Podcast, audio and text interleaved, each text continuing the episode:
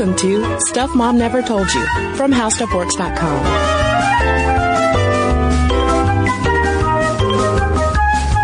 Hello and welcome to the podcast. I'm Cristen. And I'm Caroline. And today we're talking about a subject I have a feeling is near and dear to many of our listeners' hearts and hands mm-hmm. because whenever we periscope, Caroline, Oh yeah. because we're, we're, we're real high tech live streaming kinds of gals. true. Whenever we get on that old periscope, there are always at least a few Stuff Mom Never Told You fans watching us while they are knitting or crocheting. I know what a great combo of activities. Like Yeah. creating something and then like listening to us chatter. And we've also received from time to time some hand knit presents from listeners, which are always so special because I mean, obviously it takes a lot of time and care to knit something, much less go to the post office and send it.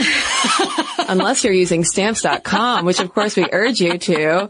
Um, so we, yeah, we have a lot of knitters Yeah. in our audience. And Caroline, have you ever tried knitting before? Yeah. So, um, I'm generally not used to people taking me seriously, but when I was in college, I was dating this weirdo whose mother was like real sweet and all she wanted was for her weirdo son to date a normal girl and he was, and that should say something that I'm like a normal girl in this situation. And when I was over one time at her house with the boyfriend for, for dinner, I mentioned like, you know, I've always kind of really wanted to knit, but you know, again, not used to people like taking me seriously when I say things like that. Cause to me, like being like, I kind of want to learn to knit is the equivalent of like, I kind of want to learn to like be a tightrope walker. Like that could be cool, but I have no natural balance. So I'm in no danger of actually learning. Anyway, for Christmas, she got me a how to knit book that came with its own thing of yarn and plastic knitting needles. And I was so excited because I'm like, oh, well, A, this is like so thoughtful. Someone actually listened to my weird whims and everything. And so I, I, I think a lot of people listen to your weird whims now, I know they're Caroline. being, they're being forced to. um, so anyway, I, I'm like, okay, I'm going to do this. I open the book, I get the, the yarn ready and step number one, I'm like, oh, it's already too hard. Like, how do I do the knot? And then they show you the steps. I need to watch YouTube videos. Like, I think that would be the more productive way for me to learn because trying to learn from pictures of people holding yarn and like, wait, wait, I need a picture between one and two. How did you get from one to two? Like, what did you do with that knot? I'm lost. And so I've never tried to learn again because I'm really not like a, I don't, you know, if I fail, I don't really necessarily try, try again. I have experienced the exact same knitting intimidation because not only are the illustrations or photos hard to follow sometimes, but immediately, almost from step one, they are speaking in their own language as well because there's a whole vocabulary to knitting. And I think I've mentioned on the podcast before that I used to cross stitch and crochet all the time as a child because I grew up in Little House on the Prairie. I was going to say. Um, but when I attempted to learn knitting when I was in college, I, I just, what I really wasn't able to, um, because I'm left-handed and my friend who was teaching me is right-handed and I couldn't, we couldn't kind of flip it that should- way. you should have done it across from each other, right? Then it would have looked the same. Probably. Done it in a mirror or something? I don't know. So I'm sure our listeners probably have some suggestions on perhaps easier ways to get Yeah. started knitting. Oh, you know what I want to do? What? I want to do that thing that I see on Pinterest all the time, which is like, uh, hip young women, like hand, quote unquote, hand knitting those blankets. Oh, yeah. They use their arms as knitting needles with this huge, chunky, like big, giant fabric strips of yarn things. Skeins? See, I don't know the in-group language. I think fabric strips of yarn things is the official term. Perfect. I'm glad I'm on the ball. But doesn't it give you such an appreciation for the people who can knit? Yeah. I'm in awe of it, honestly. I know. Well, I'm just impressed with anyone who gets over that first hump of like, how do you get from step one to step two? Yeah. I sure don't know. Well, a- another intimidating factor when it comes to knitting is its intricate history Yeah. because uh, it, it, a lot of histories of knitting say, well, it, it goes back a really long time. We're not exactly sure when we thought it was this certain point, but it turns out that wasn't knitting. That was something else. um, but we do know, generally speaking, that knitting emerged in the Islamic world between the 9th and 11th centuries. And it probably started with Arab men making fishing nets. Yeah, there's this hilarious HuffPo column about the history of knitting, but it's, it's, it's written in the way that like your smartass friend would talk to you. And it's hilarious. But yeah, this, the writer was talking about how it likely, the, the technology, so to speak, or the technique probably got its start from people who were trying to, to weave together these fishing nets to have a more productive uh, fish catching expedition. And then next thing you know, they're making sweaters. Yeah. So from fishing nets to turtlenecks. Well, I mean, you know, I mean, I feel like a fishing net sweater could be fashionable. Maybe well, if you belt it. All you need to do, cut a hole in it. You got a poncho. like you said, belt it, bada bing. But very breezy. You're off to the races. um, but I was surprised to see that it was 9th to 11th centuries when it emerged because I assumed that it stretched back to ancient history because, oh, what about the Odyssey with Penelope sitting there knitting a funeral sh- Girl, shroud? She was not knitting. She wasn't knitting. Mm-mm. How did I not realize she this? She was weaving. She was weaving. Yeah, because she had to weave on the, on the loom and then every night she undid it because that was how she staved off of her suitors. She was like, "Oh, I'll pick one of you to marry once I'm done with this." Uh, what was she doing? She was uh, weaving a funeral shroud for Odysseus. oh, so just like really light fodder. Just like nothing, yeah. no big deal. Yeah. Once I'm, once I'm done knitting or once I'm done weaving this thing for my dead husband, you can date me, guys. Well, there's also the myth about is it it's a Athena and Arachne who had like a, a weave off. Yeah. Again, not knitting. And Athena was like, I'm obviously better, but you're like so good that I better just go ahead and turn you into a spider because I'm jealous and I'm a goddess and I've got issues. Should probably go to goddess therapy. Or maybe just a knitting circle where she could vent ah, and relax. With, get, get with Hera, you know, yeah. and, and Persephone. I'm sure it'll have be, a little wine. That sounds fun. I'm sure, I mean, they're goddesses. They're drunk all the time anyway. But another thing knitting is slash was not is this thing called nalbinding, which yes, it's a needlecraft. Yes, it looks like knitting. And yes, a lot of scholars thought it was knitting for a long time, but nalbinding is a knitting-like technique that uses just one needle to not string together.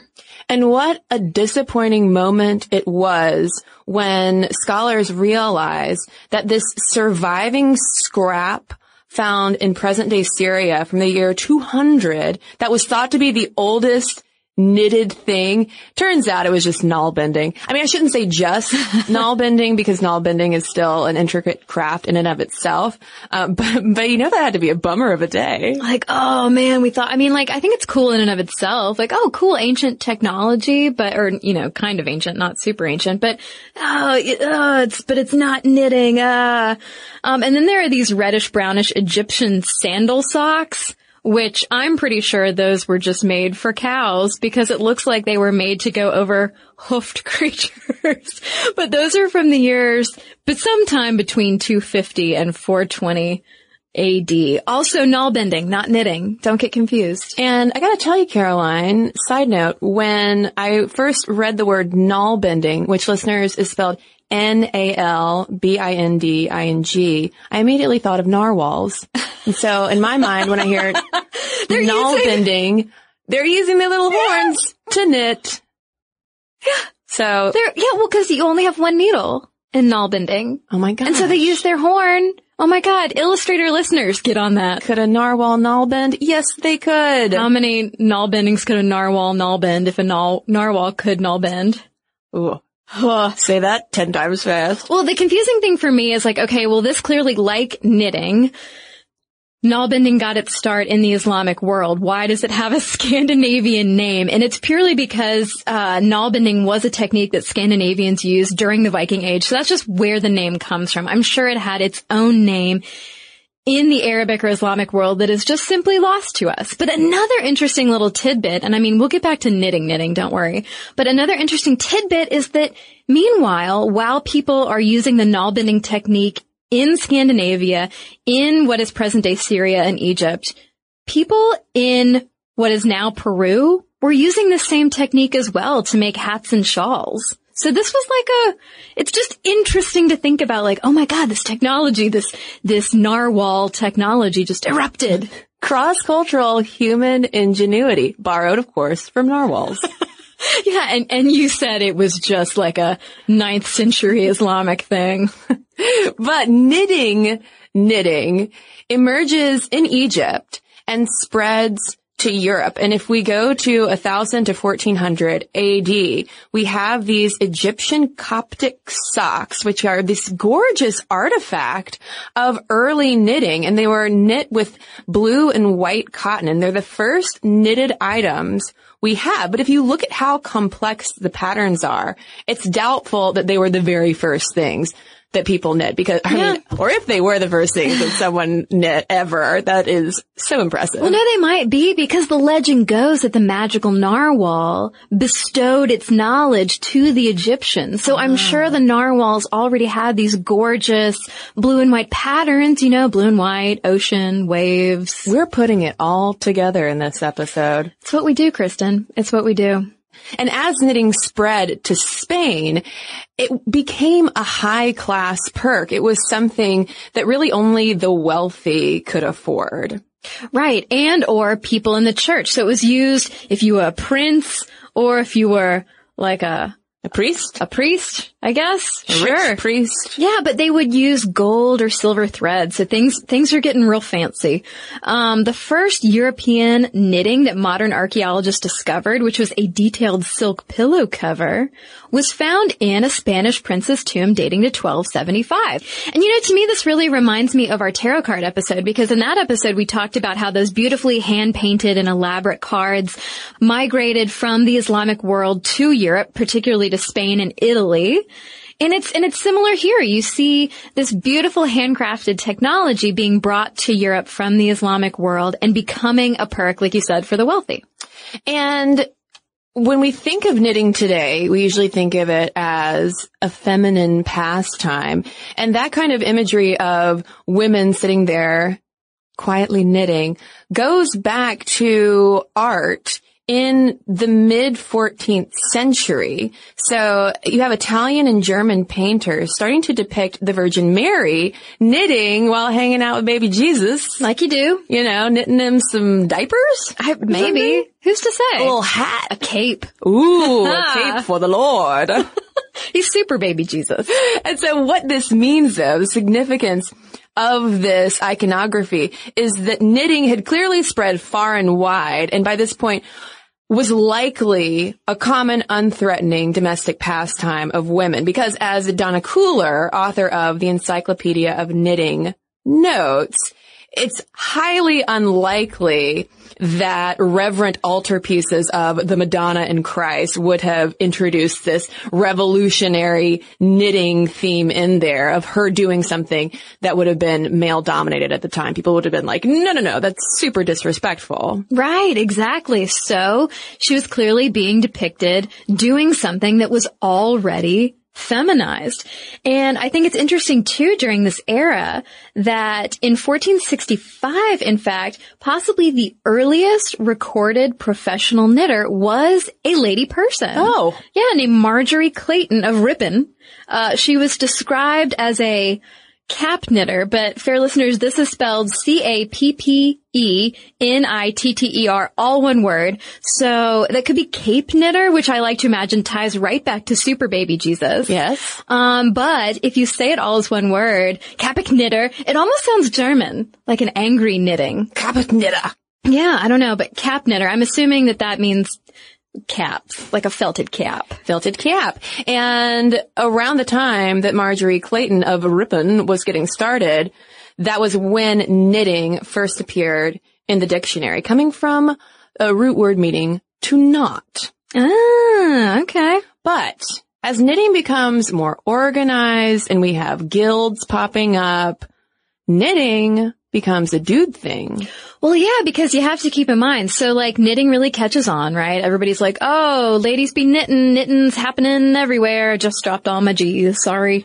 Um, but by the end of the 16th century, knitting is huge. It's big business and fancy men have to wear their fancy knitted stockings to maintain their fancy fashionable status. So what does this mean if men are like, we have to have our stockings, guys, dude bros, stockinged dude bros? Well, that means that people are picking up on the fact that demand equals money.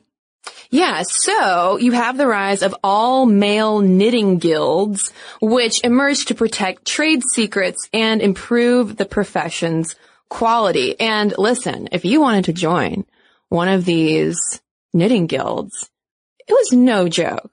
You had to train for six years, three years as an apprentice to a master, three years, this is kind of cool actually, three years traveling the world learning new techniques. And then after all of that, you would come home, take a knitting exam, which involved having to knit all this stuff, including stockings, of course, because mm-hmm. dudes need their stockings back then as well as felted caps, which sound adorable. The cap knitter. The cap knitter. And then intricate wall hangings. And we saw some pictures of these uh, uh, knitting exam wall hangings that some of these dudes produced and they are incredibly vibrant mm-hmm. and colorful and intricate displaying all these scenes and yeah, knitting, oh, knitting was no joke. Well, yeah. And they, they even display biblical scenes. There's the one we saw had Adam and Eve and there's like a lion and a unicorn. And I expected to see something out of Game of Thrones. Like Where was the narwhal? Can that be our new catchphrase? Where was the narwhal? Where's the narwhal? You got it. also, fun fact for these knitting fellas at the time, they were probably using knitting needles made of ivory, bone, or tortoise. Whose bones? The narwhals. The narwhals. Made out of narwhal horns. Oh, so tragic. But I thought that was pretty neat. Yeah, that is pretty neat. I mean, what gorgeous tools you would use. I'm sure. Um, and it's interesting to think about these knitters. So they, they train for so long, right? They train for years. And all, another thing that I love to think about is the idea that the wealthy had their favorite master knitters, almost the way that we think of like houses of design today and, and fancy highfalutin designers today. There were master knitters that different royal or noble families relied on to do their knitting, to do all their fancy golden thread gloves and silk pillowcases. And then with some more human ingenuity, in 1589, an Englishman named William Lee invents the knitting machine. Yeah. And this kind of changes the whole scene a bit. It sort of takes it down a notch from being this really elaborate art as it was to obviously being more widespread for mass manufacturing. Yeah, so that by the time we hit the industrial revolution and Lee's technology has been improved upon, this machinery has completely taken the trade out of artisans' hands. I mean, obviously there are probably, there's still people in their homes knitting, whether it's for their family or for neighbors or, you know, to make a little extra money on the side. But by and large, knitting becomes industrialized. And those machines required a lot of skill and physical strength. So for that reason, men were mostly the ones running the big machines, which meant that they had domain over technology, not only using it, but of course learning new kinds as well, while women were stuck being the Penelopes of the group, doing the spinning and prepping raw materials for knitting, as well as mending and then hand seaming the end result. And what's interesting to see though is that across Europe, it's not so much because like women have a place. Women are clearly natural born seamers of things, but that these tasks just were pretty much divided along strength lines. And this is coming from Joyce Burnette's book, Gender, Work and Wages in Industrial Revolution Britain, which we did not read the whole thing. Spoiler, we just read the section on the gender division in uh, industrialized knitting. But if you look in Nottinghamshire, which I'm sure I said that wrong because when you have these long names from England that have like 15 syllables, typically they're pronounced with two. So somebody can tell me. Uh, Not sure. Probably not sure. Not sure. Uh, in 1819, we get a co-ed framework knitters union forming. So women were already involved in their trades union back then. And by 1845, women operated about 7% of the knitting frames, though they would usually work on narrower frames because again, it's all about the physical strength. And also in 1845, a parliamentary report on framework knitters, which I'm sure was just a real scintillating copy, emphasized equal opportunity. And in that, they wrote, quote, vast numbers of women and children, oh, children, okay. Uh, it is 1845, are working side by side with men, often employed in the same description of frames, making the same fabrics at the same rate of wages, the only advantage over them which the man possesses being his superior strength. Which, okay, it sounds, sounds good. Basically, they're saying, well, they're saying women can do the job, but they're also saying little children are doing the job Well, too. they're tiny fingers. Yes, those, those little fingers. Somebody's got to climb into those machines. so much energy. Uh, but 40 years later, women, no big surprise, were earning less working those same knitting machines, and men argue that they should be relegated to smaller, less productive women's machines. And here's a side note, a quote that I love that I really wanted to share. So, you know, during this time, there are wage disputes. Men are saying we should be making more because we're working on the bigger, more productive machines. Women should go over here to the smaller machines since they're weaker with their floating uteruses. But you get this guy, James Holmes, who's the secretary of one of those co-ed labor unions, and he told a parliamentary commission that the difference between men's and women's machines was basically false and made up. He said, quote, it is so convenient for men to believe that women cannot do certain things until they do it, and then they find that the impossible is done. Dang, James Holmes. So he's basically like, this is, this is silly. But no matter, there was still that gender division, and in France it was pretty much the same thing, but, uh, you, you get the rise of these smaller, even smaller knitting machines that were meant for home use.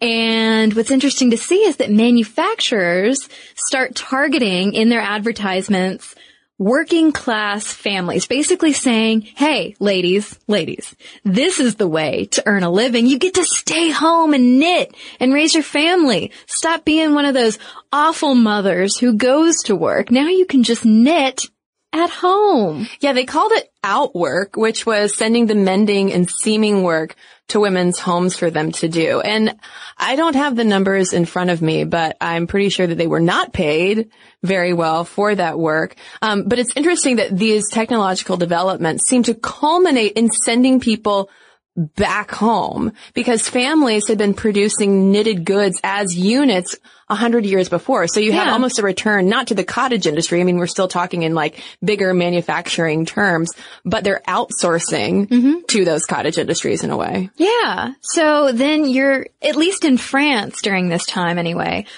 you're just sending women back home to mind the hearth and home. And, you know, if they, if they're, you know, working class women who have to help support their families by earning money, then at least they can do it at home. Well, and I wonder if that really cemented this association between knitting and women in the home as a, you know, the activity that women kind of do while the men are out working in the factories. Well, I mean, but you've also got those class divisions to consider because, yeah, okay, you had working class women, and in this example, it's working class French women using those smaller home knitting machines to make an extra buck.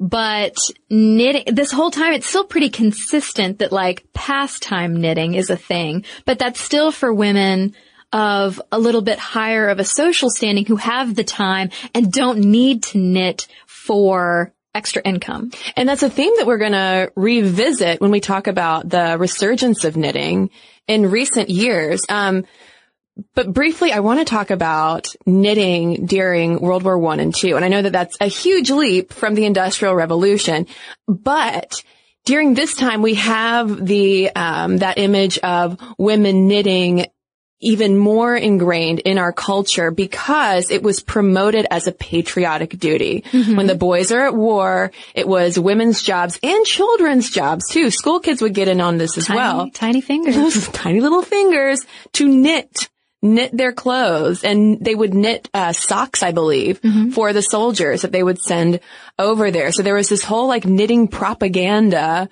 um, during both wars and there was also knitting involved in spy work oh, yeah.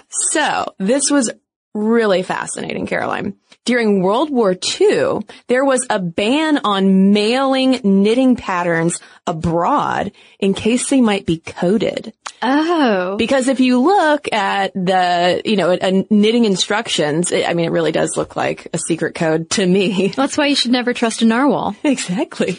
to my untrained eye. So you couldn't send any um, any knitting patterns to your friends during those days, but the Belgian resistance employed um, this group of n- old lady knitters whose houses were near the train tracks, who would watch the trains and they would knit secret messages into their knitting, like according to like what kind of stitch they would use to let the resistance forces know what trains were coming through and who were on those trains. So then you mail the knitted final product? Yeah, and you're just like, oh yeah, I'm just like, or they'd probably deliver it, Okay. you know, be like, oh, I'm just giving this person a scarf. It's no big deal, Yeah. but it has secrets in it. yeah, knitting secrets. Knitting secrets, and I have one final knitting secret for you. Oh, please. Okay, so one of the coolest women that I've learned about recently was a British World War II spy named Phyllis Latour Doyle. And when she was 23, under the code name Genevieve, Oh. She parachuted into occupied Normandy to help out with the French resistance. And she would just bicycle around gathering information and the codes that she would send back to the allies were in like stitches that she would make, um, in this piece of silk that she had. And she would hide the silk and the codes in her knitting. What? Yeah, so she was just like, "Oh, I'm just a little lady just biking around. This is just my knitting. Don't mind me." I want to see that movie. Isn't that cool? I know. like knitting at war. Starring grannies and that lady on the bicycle. So I, I loved though this secret history of knitting. Yeah. It's pretty amazing what people who have very little suspected of them, i.e. women, with their, well, with their knitting and such, can accomplish. But think about how intense that must have been too to live during a time when you couldn't even mail a knitting pattern to your friend in the States because secrets. Secrets. Well, yeah, and I love, I love reading about even the, the World War II efforts to like knit socks and scarves and stuff for soldiers abroad because yeah, it, you, like you said, it was totally propaganda. It was a feel good thing for everyone. It let people feel like they were participating in something. But then also if you're the soldier in the trenches, like no, a pair of new socks or knitted socks isn't going to make or break whether you survive or succeed or whatever, but it is a nice kind of homey reminder of home, a homey reminder of home. Oh yes. Yes. Indeed. Well, we gotta take a quick break, but when we come back, we're gonna be in the swinging 70s, my friends. so hang on to your knitting needles.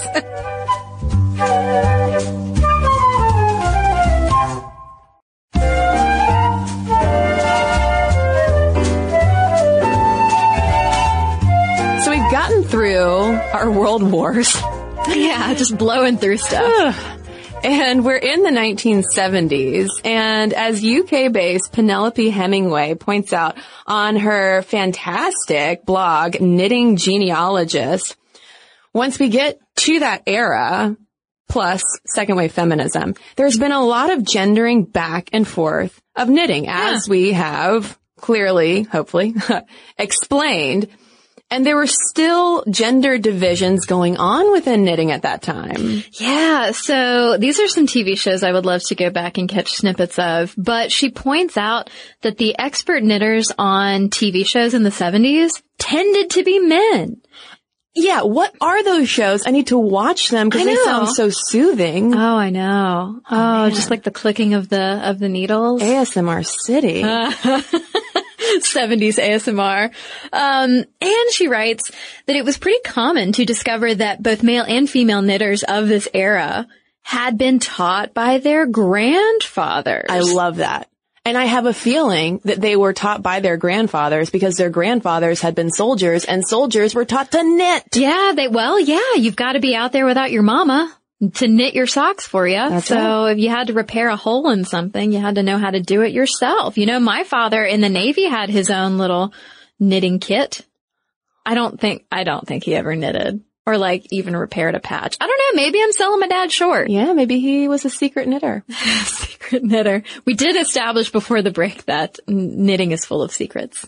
But as Hemingway points out, despite this fact, despite that the expert television knitters tended to be men and the grandfathers were passing down their knitting secrets to their grandchildren, the whole like men knitting quote unquote in public thing had generally fallen by the wayside. So it's still it's still thought of as like a feminine pursuit. It's a feminine pastime, whether you're doing it because you need the scarf or whether you're doing it just to pass the time. Well, and feminine and so domestic too. Yeah, so that women of that era who liked to knit or wanted to knit were almost classified as traitors to the cause, like to the second wave feminist cause. Which is something that Hemingway herself says she had experience with. She said that she felt she needed to hide her desire and her love of knitting. She writes though, but the more I learned of the craft's history, the more I realized that knitting is a defiant feminist statement, not a sign of being cowed by male oppression. Moving beyond feminism, it's full of the triumph of the human spirit, creativity, artistry, and democracy. And in fact, there was some feminist adoption even during that time of the DIY ethos more generally, as well as knitting and making your own clothes. Um, even outside of feminism during the Vietnam War, there was a resurgence of interest in crafts that aligned with uh, the protest lifestyle. Um, and Ms. Magazine, for instance, featured ads for homemade feminist clothes and jewelry. Yeah. Which is something that we see so much in third wave feminism and uh, magazines like Bust. Right. Yeah. Bust is one of those which started in the 90s. It was sort of on the forefront of this get girls crafting thing. It was seen as a way to sort of, I wanted to say get back to nature, but like, that's obviously not what I mean. Like, get back to relying on yourself instead of relying on big corporations to provide your clothes and accessories. And we can see that trend reflected directly in statistics from the Craft Yarn Council, which I'd love to see one of those council meetings. I'm imagining all of them in very colorful knitted shawls. Uh, but they found the proportion of women under 45 who knew how to knit doubled between 1997 and 2002 from 9 to 18%. And you know some third wave feminism was partially to thank for that. Yeah, and in an article in the journal Third Space in 2008, writer Beth Ann Pentney emphasizes knitting's place as a third wave feminist practice, saying that if second wave feminists have been historicized as women who put down their knitting, third wave feminists may be characterized as those who have picked it back up again. And she links this to the whole riot girl movement's DIY aesthetic, getting out of the mall marketplace and getting into the sustainable marketplace. And this takes me right on back to high school, Caroline, um, when one of my best friends was very much in the DIY punk scene and a lot of them congregated at a specific house. And uh, all the girls were super riot girl y, and there was all sorts of zine making. Of course, most of them were musicians, and a lot of them knit and sewed and made, if not their own clothes, they would make patches and buttons and all sorts of things. So knitting was very much an activity that was like constantly going on as almost a political act for these young punks at the time. Well, yeah, and that's something that Elizabeth Groeneveld uh, talked about too in an article in the Canadian Review of American Studies from 2010. She didn't disagree that knitting can be feminist, that it can be part of that DIY culture, but she has quibbles with specifically third wave feminism's publications commodification of it and of DIY culture, in addition to what she and Pentney in her article that we just talked about sees as ignoring the fact that for many women, like we talked about earlier, knitting is a form of underpaid labor or a way to save money on clothing. It's not part of this, what she saw as consumer culture, as politics that magazines like Bust or Bitch in its early days were peddling. She kind of almost sees it as a dishonest way of, of approaching this DIY ethos. Yeah, she describes it as classist and a quote, ironic iteration of idealized womanhood. And she distinguishes in the process between crafting, which requires disposable income and time and the knitting that women would be doing for work. And like you said, often underpaid work. So she, you know, raises her eyebrows at the idea of whether this is just a hip new hobby that makes you look like you are aware and, you know, taking a step back from the mainstream, or are you really just part of the fold? Are you another sheep? Well, yeah, and she points out like, well, who is their audience? It's, you know, the 22 year old white suburban college student? Are we leaving out whole groups of knitters of various classes, races, ages? Are we, you know, ignoring grandma? Um, when we talk about how knitting is this like hip new thing. It's not like your dusty grandma's habit. And it's like, wait, whoa, whoa, whoa. Your grandma was parachuting into France with her knitting secrets. Yeah, I, I will say again, um, speaking from personal experience, the rise of knitting and this renewed appreciation for handmade goods in particular is something that I almost wish had happened when I was younger because my family didn't have a lot of money and my mom made a lot of our clothes and I was often sheepish about that. Not to keep using the word sheep for some reason. no, it's appropriate. but, uh, from that perspective, Groeneveld's classist argument doesn't hold quite as much water because while, yeah, it does take disposable income and time to do this kind of crafting, I think that it had a wider impact of drawing appreciation to those kinds of handmade things that people in lower income households could afford, who could make themselves. Yeah. And I wonder though if she's not arguing that like, that's fine and good and, and people need to knit for different reasons or want to knit for different reasons. But when you talk about knitting purely as like a hip hobby for young people, are you leaving out the opportunity to appreciate people like your mom or like whoever is knitting because they want to provide for their family?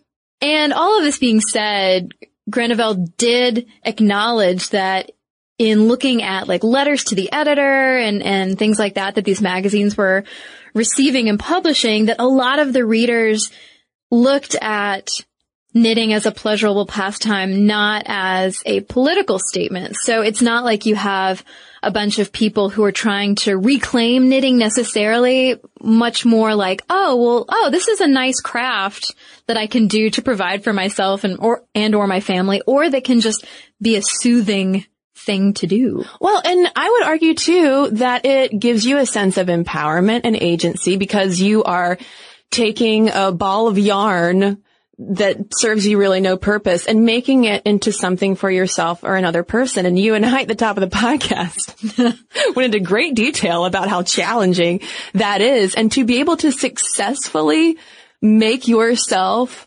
something that can keep you warm. Mm-hmm. I mean, that's kind of incredible. I think that, that that's a, a lot more than just, oh, you're just, you're just crafting because you have a little extra money and time. Yeah. And after all, it was Bust's editor, one of the founding editors, Debbie Stoller, who penned the book Stitch and Bitch, the Knitter's Handbook in 2003, which was sort of like a a watershed knitting moment. It was. Um, in terms of paving the way for knitting to be this like cool, trendy, okay thing to do. And she pointed out that when you denigrate knitting, you denigrate femininity. And it, this is another form of femphobia. Other people would argue knitting shouldn't be gendered, but uh, Stoller's point is that like, yeah, like women have been doing this forever. Like don't crap all over knitting because it can be really rewarding. And I remember around that time that Stitch and Bitch came out, um, a much cooler friend of mine gave me uh, Bust magazine and it was unlike anything I'd ever seen before because of course there were all of the craft aspects to it. Um, but I was like, oh my gosh, this is this is a magazine for, I didn't realize it so much at the time. I didn't have the language for it, but like, oh, like young feminists like me. Although there were lots of cat eye glasses everywhere. Well, Stitch and Bitch is purely an update on our grandmother's, uh, knitting circles. One girl who wrote into Bust said uh, that her grandmother was so tickled that she was part of a stitch and bitch circle because her grandmother was part of a knit and natter circle. I so love it. It's the same thing, and, and that's where Groeneveld's quibbles, I think, come in in terms of calling it an ironic iteration of idealized womanhood.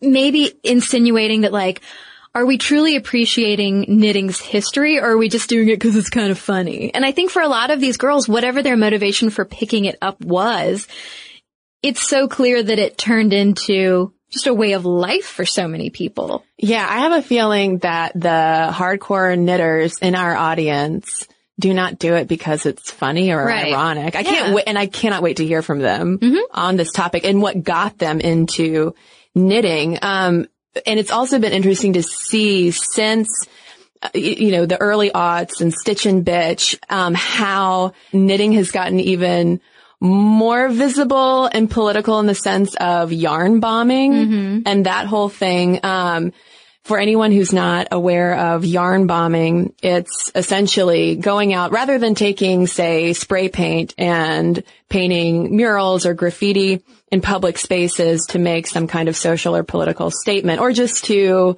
enhance the visuals in some kind of way. You take knitting and crocheting and wrap it around trees or park benches, or in the case of the London Cast-Off Knitting Club, you cover a whole tank in Denmark to protest the country's involvement in the Iraq War. Yeah. They covered it in this massive pink blanket. Well, speaking of benches, uh, Cristen had sent me this link to this story about a 104 year old yarn bombing grandma who, along with several other members of her community in Scotland, yarn bombed all of these benches as a way to just, it was like half prank, half art project. And it's amazing to see like all of the secrecy that went into like, okay, well don't tell anybody that we're going to be yarn bombing these benches.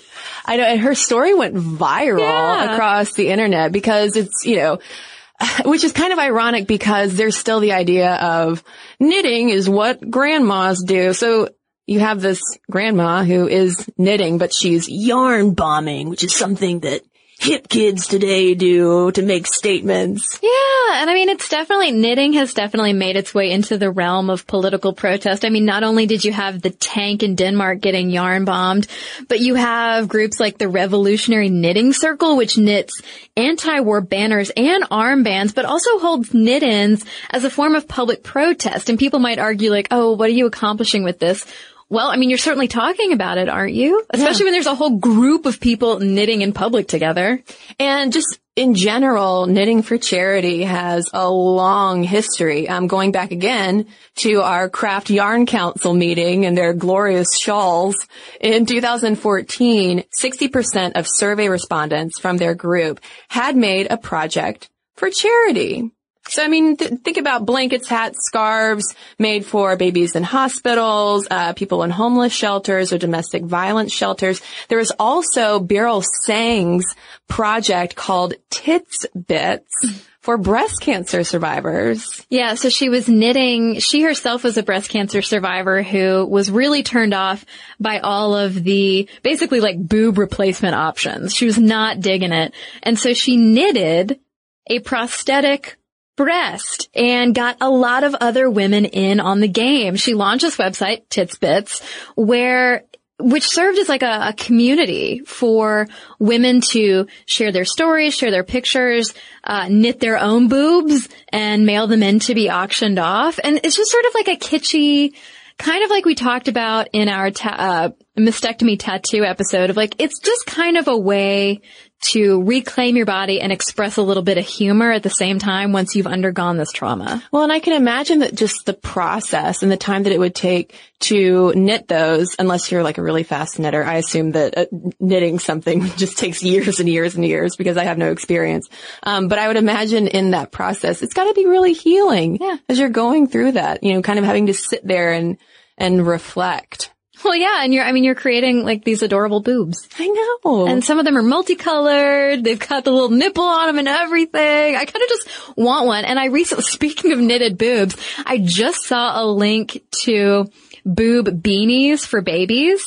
So when moms are out and they're breastfeeding, they put this boob beanie on their baby's head. So you like, you're glancing past, you're like, oh my God, there's a boob. Oh wait, no, it's not a boob. It's a baby. I'm confused.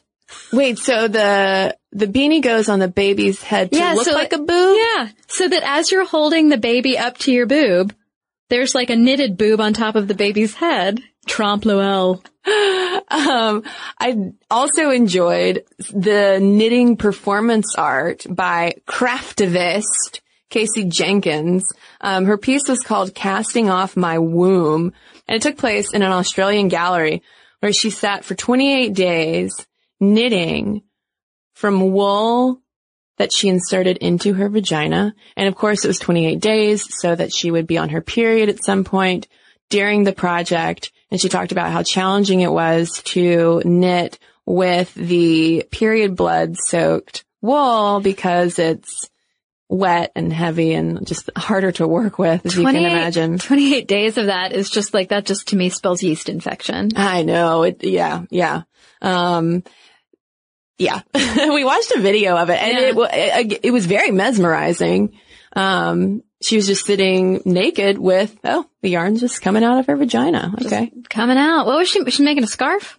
Do we know what she was yes, making? she was Scarf. making a scarf. She made a scarf. Yeah. And she, part of the idea is that it's confining, she said, because I'm attached to this knitting. Mm. So statements on women's bodies.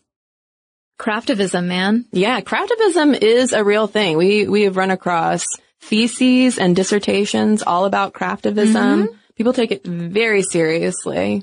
And going back to Pentney and her 2008 paper, she talks about the reclamation of knitting, but she talks about it from the perspective of knitting needs to be claimed and reclaimed by a whole host of people. It's, she says that knitting is unique in its ability to attract politically motivated people, including feminists, DIY subcultures, and queer communities, which is an ability that's furthered, she says, by these online knitting communities and blogs, most of which are geared towards women. But she argues, let's not forget the male knitters, the queer knitters, people of different genders and sexualities, in order to push knitting out of this white, hetero, feminine box. And so I think it's interesting that here's a person, unlike Debbie Stoller, who was saying, let's embrace the femininity of the knitting tradition. Uh, Pentney's arguing, like, let's not make it feminine at all. Let's have everybody knit and get rid of this feminine connotation. knitting for everyone. And I mean, speaking of male knitters, there are more dudes getting in on the knitting action. And I, I still love the idea of grandfathers teaching their grandsons to knit. Um, there have been a number of trend pieces in recent years on men knitting and the side eye that they'll get if they're say knitting on the subway because people are like, oh, a man who's knitting. How strange. Yeah, and a lot of guys in these trend pieces talk about how, yeah, like they get the side eye when they go into the yarn shop. Um, from some women who are like, Ugh, what are you doing in here? This is a, a lady space, which it shouldn't be that way. It should be for everybody. But it's interesting that the tone of a lot of these articles and interviews is claiming and reclaiming and re-reclaiming knitting and from from whom because over the centuries we've clearly seen that knitting has just gone back and forth between being uh wealthy and male and like super professionalized and like feminine and just in the home and a and a hobby. So I don't know, like do we need to do we need to gender knitting at all? Like, No. should, should we agree with Stoller and say like, yes, it's a feminine practice and we need to embrace that femininity. Let's stop being afraid of feminine things. Or do we agree more with Pentney who says like, let's bring everybody into it? I think if anything, gender wise, my stance would be don't let the femininity associated with knitting scare you away from it. Whether it's the embracing of femininity or the old school masculinity associated with it, I think that's like kind of besides the point. It's Yeah. more a thing of like, you know, don't let it deter you. Yeah. Um, but it reminded me so much of stories that came out, I want to say like a few years ago, that, were hailing the first beer brewers being women because we think of beer as a man's drink. And, um, there, I don't know if there was a new study or what, um, that was, um, clarifying how back in the day women would brew the beer. And so you have all these pieces of like, ladies, beer was actually originally something that we made. And in these male knitting trend pieces, exact same kinds of leads of like, fellows, this lady thing was actually something that we started. And so it is, uh, of course, I love finding out the gendered origins of things, but I do think at a point too, as in the case of knitting, it's like, do, do, do we really need to, to do that today? Well, especially since knitting clearly originated with narwhals. Yeah. And I mean, boy narwhals, girl nar- narwhals, spectrum, gender spectrum narwhals mm-hmm. of all sexualities, like, No one's talking about them, you know? yeah, I mean, they've really been left out. Not in our conversation, but certainly in the greater conversation. That's right.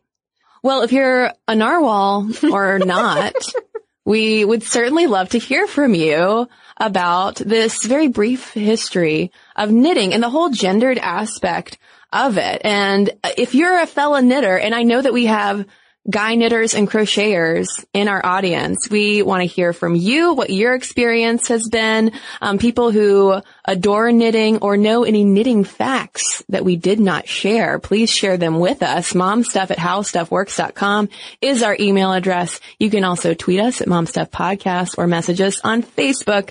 And we've got a couple of messages to share with you right now. Well, I have a letter here from Micaiah. Uh, she says, this is a somewhat unconventional email to send you, but I wanted to tell you about something unconventional that your podcast has done for me. I am 18 years old now, and when I was about 16, I began listening to your podcast, which I really enjoy. I distinctly remember listening to your podcast where you discussed how women are referred to as ladies or lady rather than women, which I cannot seem to find in your huge archive of past podcasts, so I hope you remember what I'm talking about. Don't worry, Micaiah, we do. She goes on to say, I was on my school bus and I remember thinking that the word lady didn't feel right for me. Girl and woman didn't seem to work either. Trying to call myself these things just felt wrong and awkward, but I brushed it off at the time. A short time later, I started thinking about my gender identity and how something wasn't right, which led to the path of my first identity as a demigirl and now as an agender person. Although I am now confident that I am agender, I will not forget how wonderful it felt to find the identity of demigirl. It felt so safe and secure to know that there was a word for who I was. I have spent the last couple of years coming to terms with being asexual, gray, aromantic, and agender. I like to say that I have all of the A specific boxes ticked and knowing that I am real and am not alone. I'd like to thank you for all of your podcasts, but especially for this particular one, which inadvertently sparked my journey into self-discovery and finding out who I am. Thank you so, so much and keep being awesome. Well, thank you, Micaiah, and you keep being awesome. Well, I've got a letter here from Ashleen about Ina Garten. And she writes, the whole time I was listening to your episode about cooking shows, I was hoping that you would mention the barefoot Contessa Garten. Sure enough, you mentioned her, but I was a little disappointed to find out you didn't seem to know about her impressive background. While she's certainly enjoyed a lot of privilege in her life, I've always been so impressed by her pre-barefoot Contessa accomplishments. Long before becoming a successful Food Network star, Ms. Garten worked in the White House in the Office of Management and Budget working on nuclear energy issues. She has an MBA from George Washington University and even has her pilot's license. Caroline can reassure her boyfriend that she's a very educated, successful woman who really is living her best life by her own choice. Her trajectory reminds me so much of Julia Childs having embarked on a second career in cooking only after first achieving success in a less stereotypically feminine profession. Anyway, just thought you two lovely feminists would want to know something my mom definitely did tell me that you didn't seem to know. She's a big fan of Ina Garten and an even bigger fan of providing her daughter with many different examples of strong, successful women.